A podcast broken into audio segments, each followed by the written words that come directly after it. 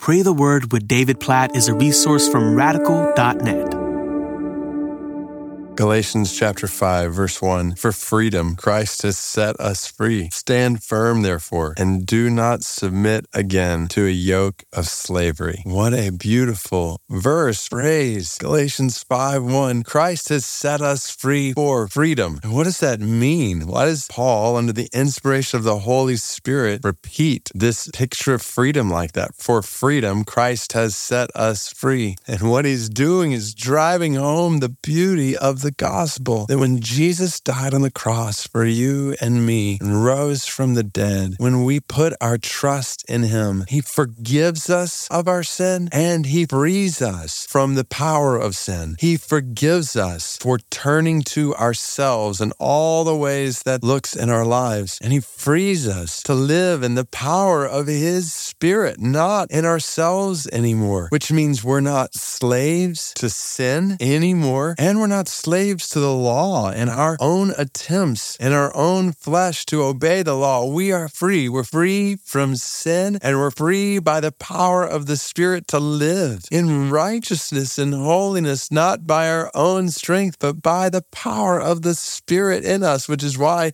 when you get down in Galatians 5 to the end of this chapter, you see the fruit of the Spirit love, joy, peace, patience, kindness, goodness, faithfulness, gentleness, and self control. This is the free life. This is the life we have been freed to live, the life of Christ in us. Galatians 2 20. It's for freedom that Christ has set us free. He died to free us, not just from the penalty of sin, but from the power of sin and from the power of the law to condemn us and our own inability to obey that law. We are free by the love of Christ and the Spirit of Christ in us to live the life we've been made to live. So, God, help us to live today in the freedom that Jesus has bought for us, has made possible in our lives. We praise you for freedom from the penalty of sin. God, we, we praise you. We'll praise you for all of eternity for saving us from the penalty of our sin, from everlasting suffering and death. All glory be to your name for freeing us from the penalty of sin and from the power of sin in our lives today. We praise you that you have given us your spirit inside of us to live a life of holiness and righteousness today. God, help us to experience the fullness of your spirit in us today, the fullness of the freedom we have, not to do whatever we want, but the freedom to do whatever you want, which is best for us. God, help us to live in this freedom for which you have set us free. And God, we pray for the spread of this freedom in the world through us. We pray that you'd help us to live today to introduce others to this freedom around us. Those who are slaves to sin and death, to the penalty and power of sin in their lives, help us to share this good news that they might be set free. God, we pray this for the nations of the world in bondage, in slavery. God, we pray for